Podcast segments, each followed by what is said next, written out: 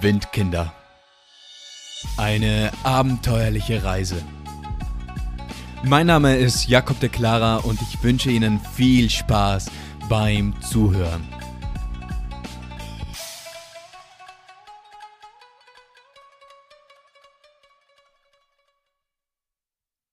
Vergebliche Suche und Gras im Angebot. Und weiter geht's mit einer neuen Episode hier bei den Windkindern. Episode 29 ist jetzt raus. Du bist wieder dabei. Das freut mich sehr. Und um was geht es heute? Wo geht es heute weiter? Wie geht es heute weiter? Das letzte Mal, wir waren ja immer noch gemeinsam unterwegs mit Jule, Vita, Des und Martin. Und wir verbrachten ja bereits jetzt einige Zeit gemeinsam. Wir waren gemeinsam da jetzt auf Reisen. Aber diese gemeinsame Zeit, die nahm jetzt so langsam ein Ende. Denn Martin, der flog dann eben zurück nach Bangkok.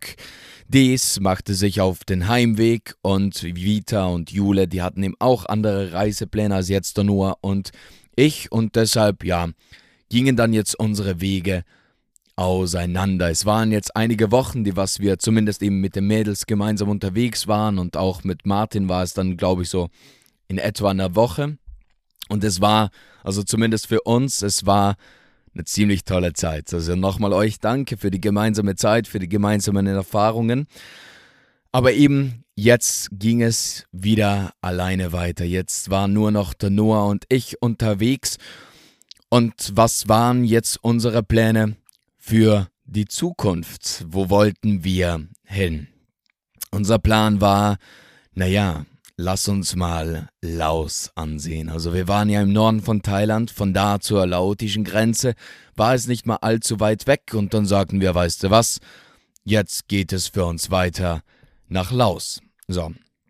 Aber bevor wir eben, also bevor wir jetzt von Chiang Mai direkt nach Laos fuhren, machten wir noch einen Zwischenstopp in Chiang Rai. Also mussten wir erstmal von Chiang Mai nach Chiang Rai und da dachten wir uns so, weißt du was, wir machen wieder mal Autostopp.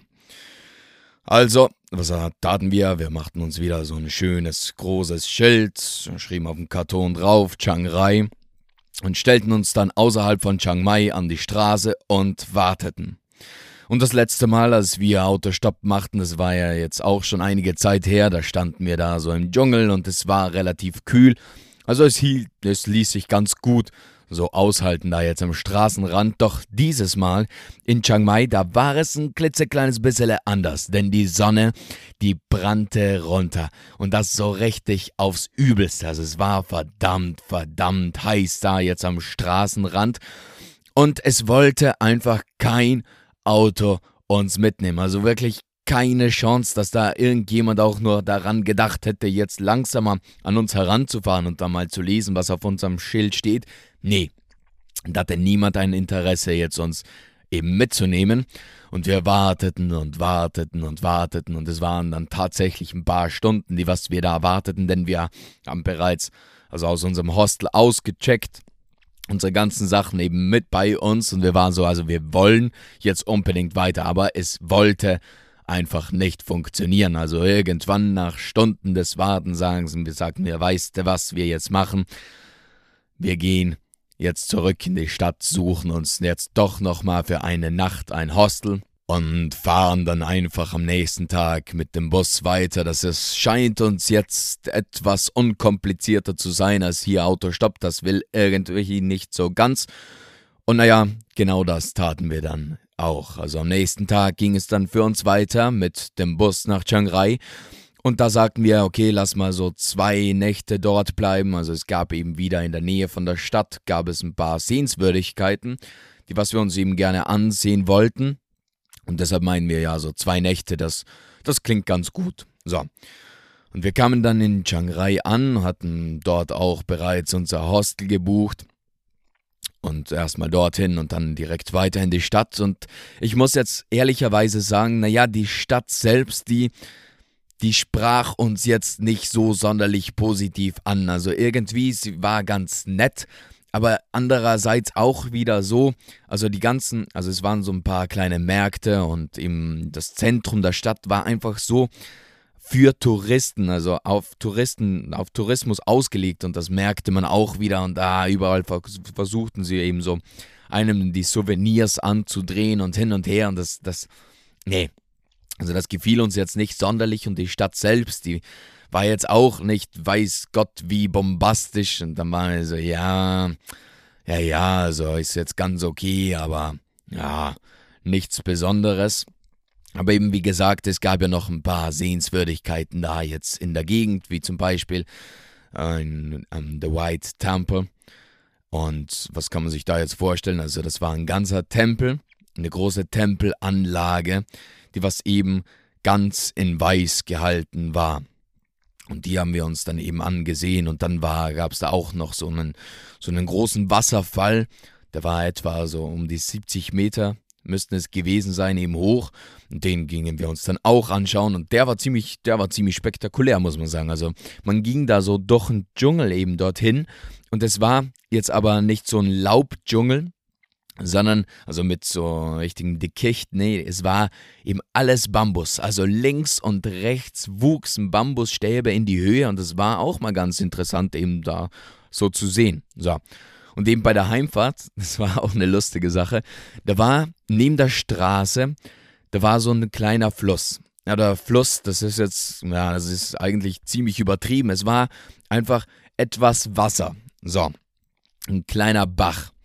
Und Irgendjemand hat sich damals, hat, hat sich da wohl mal gedacht, so weißt du was, ich mach da jetzt an diesem Bach, da mache ich ein kleines Restaurant, ein kleines Ständchen, ein Essensständchen auf, eine kleine Bar auf und ich platziere einfach ihm so ein paar Paletten auf dem Wasser drauf, dann fließt das Wasser unter den Leuten durch und die sitzen dann da auf diesen Paletten und können da essen und trinken. Ja, das, das kommt, glaube ich, ziemlich gut an. Und wie es halt häufig so ist, einer hat eine Idee und alle übernehmen es. Und dann war wirklich so ein ganzer Abschnitt von diesem Bach, waren alles so kleine Ständchen, die was da jetzt auf diesem kleinen Wässerchen ihr Zeugs verkauften. Und da dachten wir, ja, weißt du was, wir haben ja Hunger, gehen wir mal was essen. Und wir sind dann zu einem dieser Stände hin und haben uns dann auch so ein Plätzchen ausgesucht, war ja ganz, war ja ganz nett so. Und dann bestellten wir uns, ich glaube, es war irgendetwas mit Hühnchen, also entweder Hühnchenreis oder so. Oder, nee, oder etwas Frittiertes, Hühnchen frittiert, ich weiß es nicht mal ganz genau, aber auf jeden Fall, es schmeckte so, so, so abartig grausig. Also wir mussten wirklich das Essen stehen lassen und dann einfach gehen. Das war nicht, nicht, wirklich nicht gut. Und das war so selten auf dieser Reise, dass wir sagten, boah, okay, das das, boah, nee, das bekommen wir jetzt nicht runter, aber das da, das war wirklich nichts Gescheites. So.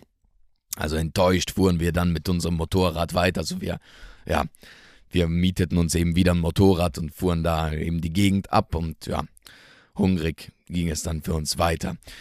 Und auf jeden Fall, zurück im Hostel, da musste ich mal etwas Organisatorisches klären. Denn es ging jetzt um naja, die Einschreibung an die Universität. Und das Ding war ja, also ganz zu Beginn von diesem Podcast, ich glaube, es war die erste Episode, da meinte ich eben, ich hatte schon so etwa in etwa einen Plan, was ich mal tun möchte. Und da sagte ich ja, ich möchte gerne studieren gehen, eben Geschichte und Philosophie und eben in Wien. Und ich war immer felsenfest davon überzeugt, dass ich nach Wien gehe. Das war bereits schon seit Jahren so. Okay, ich gehe sicher nach Wien. Also in der Oberschulzeit, ich wusste es, dass ich nach Wien gehe. Aber meine Eltern, die waren bereits immer so, ja, überleg dir doch auch mal Innsbruck. Also Innsbruck, das ist eine Stadt bei uns ja relativ in der Nähe, zwar auch in Österreich, also nicht in Italien, sondern eben außerhalb in Österreich. Aber eben so mit dem Zug fahre ich da eine Stunde und 40 Minuten hin. Und da meinten eben die Eltern immer so, ja, überleg dir doch mal Innsbruck, denn dann bist du doch so nicht ganz weit weg und kannst manchmal nach Hause kommen. Und ja, die Stadt ist doch auch schön, denn das Ding war, also ich kam zur Welt, als meine Eltern noch am Studieren waren. Und naja, mein Vater, der studierte gerade mal zwölf Tage und dann klopfte ich an und meinte so, Hallihallo, jetzt bin ich da. Und dementsprechend verbrachte ich dann eben auch ein, ein, ja, einen Teil von meiner Kindheit in Innsbruck und ich kannte die Stadt bereits und meine Eltern, die kannten sie eben auch sehr gut und da meinen sie, ja, überlegst dir doch, es, es ist wirklich eine tolle Stadt. Aber ich meinte ihm immer, nee, ich gehe nach Wien. So. Und als ich dann losfuhr und als ich dann eben das mich von meinen Eltern da vor der Reise verabschiedete, da meinte meine Mutter eben nochmal, gab sie mir so auf dem Weg mitzudenken, so, ja, überleg's dir eben nochmal, also lass es dir nochmal durch den Kopf gehen. Aber ich war da immer noch felsenfest davon überzeugt, nein. So. Und jetzt war dann halt die Reise da. Und die Zeit verging und die Monate vergingen und ich bemerkte so langsam, langsam, also ich beschäftigte mich immer häufiger oder ja, manchmal auch ziemlich intensiv so mit dem, was für mich meine Familie ist. Und mir fiel dann auf, okay, also in meinem Leben, ich nahm meine Familie immer als etwas Selbstverständliches an. Und ich weiß und ja, ich wusste es, glaube ich, auch immer, okay, ich habe ein ziemlich gutes Familienverhältnis, also mir geht es verdammt gut in meiner Familie, aber ich habe das meinen Eltern, meinen Geschwistern gegenüber nie so richtig zeigen können. Und eben weil ich einfach alles als, als eine Selbstverständlichkeit annahm. Und naja, jetzt auf der Reise, da bemerkte ich so, okay, also die sind mir doch ziemlich wichtig. Und gerade wenn ich dann an meine Geschwister dachte, also ich habe drei kleine Geschwister, zwei Jungs und eine kleine Schwester.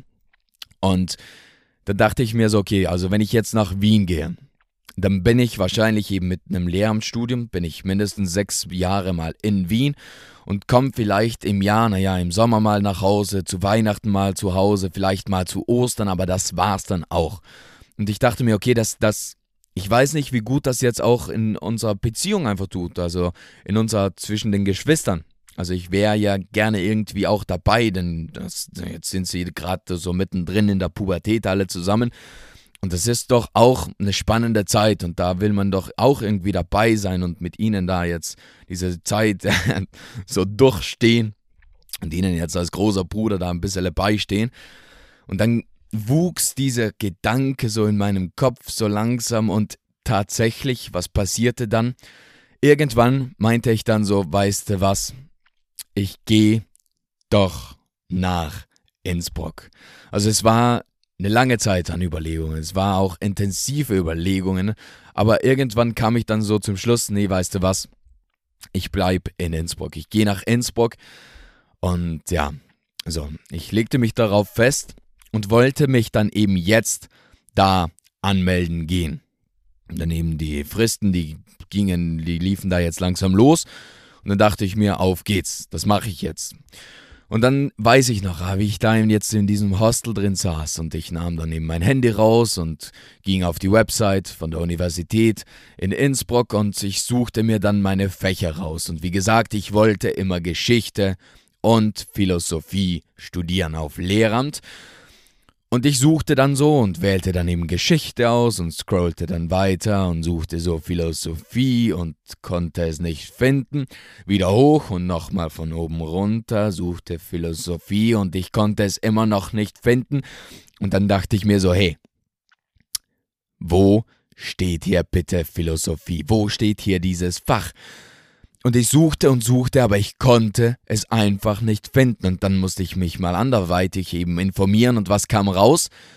Naja, in Innsbruck, da ist es nicht möglich, Geschichte und Philosophie auf Lehramt zu studieren. Philosophie, das Fach Philosophie auf Lehramt, das wird dort nicht angeboten. Und dann war ich jetzt so, ja, was soll ich denn jetzt bitte schön machen? Also soll ich jetzt doch nochmal, jetzt habe ich es mir so lange überlegt und war mir endlich sicher, okay, ich gehe nach Innsbruck. Soll ich jetzt doch wieder umdenken und sagen, okay, jetzt gehe ich doch wieder nach Wien? Und die ganzen Überlegungen, die muss ich dann einfach wieder revidieren oder wie? Oder ich muss mir eben, naja, ein anderes Fach aussuchen. So. Und da ging es mir jetzt auch wieder ziemlich dreckig. Also das, das war jetzt schon so belastend, denn ja, plötzlich stand ich da eben mit leeren Händen. Also ich wusste jetzt plötzlich nicht mehr, was ich so im Herbst dann anfangen sollte. Und war so, ja, jetzt, jetzt wird's lustig. Und was ist dann passiert? Also, naja, ich habe mich dann eben zu Hause gemeldet und ihnen das gesagt und habe mit ihnen dann telefoniert. Und dann, dann über Umwege erfuhr eben mein Vater, dass eine Arbeitskollegin von ihm, also mein Vater, der ist auch Lehrer, eine Arbeitskollegin, die hat eben einen Sohn und der war ungefähr oder der war eben in einem ähnlicher, in der, der befand sich mal in einer ähnlichen Situation. Er wollte eigentlich auch Geschichte und Philosophie mal studieren, aber wie gesagt, Philosophie, das ging nicht auf Lehramt, dann nahm er einfach Geschichte und Religion. Und äh, dann gibt es ihm jetzt so für die Südtiroler als kleines Privileg da jetzt die Möglichkeit, eben Ergänzungsprüfungen zu machen und die macht er dann einfach in Philosophie und jetzt kann er eben Geschichte und Philosophie als Kombination jetzt hier bei uns an den Schulen unterrichten und eben zusätzlich auch katholische Religion. Und das sagte mir dann eben mein Vater und ich setzte mich dann eben mit dem in Verbindung und fragte mal, wie das so ablief und wie das Studium so aussieht und hin und her. Und dann überlegte ich mir so, ja, okay, eigentlich, naja, warum, warum, ja, warum eigentlich nicht? Also ich muss sagen, der Glaube, der war in unserer und ist in unserer Familie ziemlich präsent. Also gerade meine Eltern, die sind sehr, sehr gläubig und ich muss sagen, ich habe sie dafür auch immer wieder bewundert und auch gerade als ich älter dann wurde, dann dachte ich mir manchmal so, ja, der Glaube, das ist eigentlich doch etwas Schönes, das ist ein tolles Geschenk. Und wenn ich dann bei meinen Eltern so sah, wie viel Kraft sie aus, die, aus ihrem Glauben einfach schöpfen können und wie, wie viel Gutes sie daraus eben, oder welchen Nutzen sie davon haben, das, das, das dachte ich mir, das wäre doch auch was, aber ich konnte es nie verstehen. Also ich war zwar Ministrant, so bis ich 18 war, aber das war auch immer nur so ein Dienst, der halt der Familie wegen so, ja, man macht's halt, aber es war irgendwie so ein Übel, das man irgendwie akzeptiert hat. Aber eben, ich fand diesen Zugang zum Glauben nie so richtig. Aber doch war er eben immer präsent und irgendwie wirkte auch so eine gewisse Faszination auf mich aus. Und dann dachte ich mir, weißt du was, ich studiere jetzt einfach auch mal Religion. Und wenn ich es dann studiert habe, vielleicht verstehe ich ja, was der Glauben ist. Und vielleicht finde ich dann ja auch in den Glauben und mal sehen. So, also wieder auf in ein kleines neues Abenteuer, hieß es jetzt für mich. Und das war dann tatsächlich meine Entscheidung. Also ich gehe jetzt nach Innsbruck und studiere Geschichte, Religion und Philosophie auf Lehramt. So.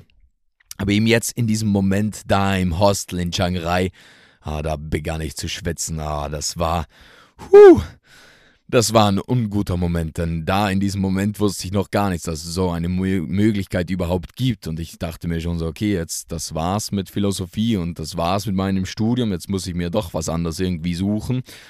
Aber ja, das war dann Chiang Rai. Ach ja, ja. Aber eben auf jeden Fall, dann ging es ja für uns weiter nach Laos. Und ah, da, ah, das war. Mh, hm, wenn ich mich da jetzt erinnere, also an unseren Aufbruch von Chiang Rai nach Laos, das war, ach, das, das, das zaubert mir auch wieder ein Lächeln ins Gesicht, wie schön das Leben manchmal sein kann. Also wie gesagt, das Hostel, oder nicht wie gesagt, auf jeden Fall das Hostel. Die Besitzerin, die war so eine etwas ältere Frau, so ziemlich klein gewachsen, aber sie war ein richtig herzensguter Mensch. Also sie machte, sie war so zuvorkommend und immer ein Lächeln im Gesicht und ah, alles an ihr, das strahlte so Freude am Leben aus. So. Und eben dann in der Früh, also unser Bus, der fuhr um halb sechs in der Früh und sie bot sich dann an, eben uns noch Frühstück davor zu machen und uns dann eben zum ja, zur, zur Haltestelle zu fahren und hin und her und das um halb sechs in der Früh. Und da meinen wir so, nee, das muss sie halt wirklich nicht machen. Und sie, doch, das tut sie gerne, das tut sie wirklich gerne und hin und her. Und dann sagen wir, okay, ja, dann nehmen wir es an. Also wenn es wirklich kein Problem ist, dann, dann ja, ein riesengroßes Dankeschön. Und dann standen wir eben da in der Früh auf. Und wie gesagt, es war da jetzt vielleicht halb, ja, halb fünf in der Früh. Und der ganze Tisch war schon gedeckt. Also es gab verschiedene Kuchen, es gab Pfannkuchen, es gab verschiedenste Getränke, Obst, anderes Gebäck, salziges, süßes. Es war so und alles mit einer Liebe und Hingabe da jetzt schon alles für uns bereitgestellt und wir waren so, ha, sollen wir nicht doch noch etwas hier bleiben? Also dieses Frühstück, es wäre es allemal wert. Aber auf jeden Fall, naja, wir hatten ja schon gebucht, also ging es für uns jetzt weiter nach Laos. Und naja, also wie sah jetzt unsere Einreise aus? Die war ziemlich besonders, denn erst einmal mit dem Bus ein gutes Stück und dann ging es mit einem Boot weiter. Und bei diesem Boot, da handelte es sich jetzt nicht um irgendein Boot, nein, es war ein Slowboat. Es war so richtig ein langgezogenes Boot mit wahrscheinlich so Platz für in etwa 100 Personen. Und wir wussten, also unser Trip da jetzt auf dem Boot, der wird zwei Tage lang dauern. Also man tuckerte da, also nicht auf irgendeinem Fluss, nee, auf dem Mekong, eben zwei Tage lang dahin und dann kommt man irgendwann in Luang, nee, nochmal, also Tagebuch aufmachen, Luang Prabang an. So, nach Luang Prabang von, nochmal zurückblättern, Huaxai. Von Huaxai nach Luang Prabang. Das ist schon fast, fast hier ein Zungenbrecher. Aber auf jeden Fall zwei Tage da jetzt auf dem Boot unterwegs und wir, wir wollten eben noch ein bisschen so Proviant jetzt einkaufen, ein paar Brote und ein paar Getränke jetzt kurz bevor wir da jetzt aufs Boot rauf, rauf gingen. Und ich wollte da jetzt wieder mit meiner Karte Geld abheben, aber der ATM, also der Geldautomat, der meinte so, nee, nee, nee, nee, nee, du bekommst von mir kein Geld. Und dann war ich wieder so, ja, yeah, nee, fang das wieder an, oder was? Bekomme ich jetzt kein Geld mehr. Also jetzt, jetzt frisst mir zwar der Automat nicht mehr die Karte ein, aber er spuckt mir trotzdem kein Geld aus. Also jetzt ganz so viel besser ist es jetzt auch nicht. Aber was will man machen? Also da musste mir dann jetzt nur aushelfen mit ein paar Scheine. Und dann ging's für uns los und wir tuckerten da dahin und es wurde immer, also die Gegend um uns, die wurde abgeschiedener und abgeschiedener. Also am Anfang, da waren noch links und rechts ein paar Häuser und immer wieder Boote und so. Aber je länger wir fuhren, desto ruhiger wurde alles um uns und desto karger und ja, es war einfach so wieder eine ganz andere Welt, durch welche wir da jetzt durchtuckerten. Und dann gab es immer wieder mal, also so ganz vereinzelt, so ein paar Holzhütten und ein paar Leute, die was mit einem Boot, auch nur so mit einem Ruderboot, eben dem Mekong, entlang ruderten und entlang paddelten. Und das war wieder so, ja, das muss ein Leben sein. Also das, das muss so fern von all dem wieder sein, was wir so unter Leben, von unserem Leben erwarten, was wir unter Leben verstehen. So, da irgendwo in der Pampa draußen ganz alleine und alle heiligen Zeiten kommt mal so ein Slowboat mit 100 Touristen vorbei. Also ja. So, auf jeden Fall, im Tuck hatten wir da jetzt dahin und dann abends, da wussten wir, okay, da ist eben, das war schon im Preis einbegriffen, da bekommen wir ein Zimmer, eben da jetzt äh, in irgendeinem Gasthaus oder bei irgendjemand zumindest zu Hause. Da können wir dann schlafen und dann in der Früh geht es eben wieder weiter. Und dann war es eben irgendwann Abend und wir legten an und dann war da so ein kleines Dorf und man zeigte uns dann eben unser Zimmer, unser Haus. Und wir kamen da an, gingen in unser Zimmer rein, gingen aus unserem Zimmer raus. Es war gerade mal vielleicht fünf Minuten, die dass wir da waren. Und dann kam schon der Besitzer von dieser Herberge auf uns zu und meinte so, ja, wollt ihr Gras kaufen? Also er hat ziemlich viel Gras da, wollt ihr was kaufen? Und wir waren so, nee, danke. Und er meinte so, ja, wir sollten aber was kaufen. Und wir waren so, nee, also wirklich, wir brauchen nichts, ähm, passt schon, danke sehr, danke sehr. Aber dann waren eben ein paar andere Touristen neben uns und die, die redete er dann auch direkt drauf an und die meinen so, ja, sie würden eben was kaufen. Und dann unterhielten sie sich da wegen dem Preis und hin und her und er ging dann was holen und dann überlegten sie es sich aber doch wieder anders und meinten eben, nee, sie würden doch nichts kaufen und er, also wirklich von, das war dann von 1 auf 150, ja, das war krass. Der wurde so, aber wirklich so zornig, das war schon fast aggressiv. Also wir hatten schon so beinahe Angst, da geht sie jetzt direkt mal an und meinte so, ihr habt das jetzt zu kaufen, ihr wolltet was kaufen, ihr kauft jetzt sofort was. Und das war, boah, das war richtig, also das war richtig, richtig unangenehm. Das war eine verdammt ungute Stimmung. Also man fühlte sich da jetzt in dieser Herberge nicht mal so ganz sicher. Also wenn er da seine Gäste schon, also das war schon beinahe gezwungen. Also das war, das war, puh. Ja, also er hat sie da jetzt beinahe eben gezwungen, da jetzt Gras bei ihm zu kaufen. Und das aber auch wieder aufs Grausigste. Also einfach aggressiv ist er geworden. Und wir waren so, ja, hey, das, das kann ja mal eine heitere Nacht hier werden. So. Aber eben, die Nacht, die war dann eh relativ ruhig und am nächsten Tag ging es dann für uns weiter. Irgendwann kamen wir dann in Luang Prabang an und dort lernen wir auch wieder direkt ein paar Mädels kennen. Und was wir dann dort erlebten, ja, das erzähle ich euch dann beim nächsten Mal. Das war die heutige Folge von Windkinder. Eine abenteuerliche Reise. Hat dir diese Folge gefallen und bist du nun gespannt, was wir sonst noch erleben, dann bleib dran.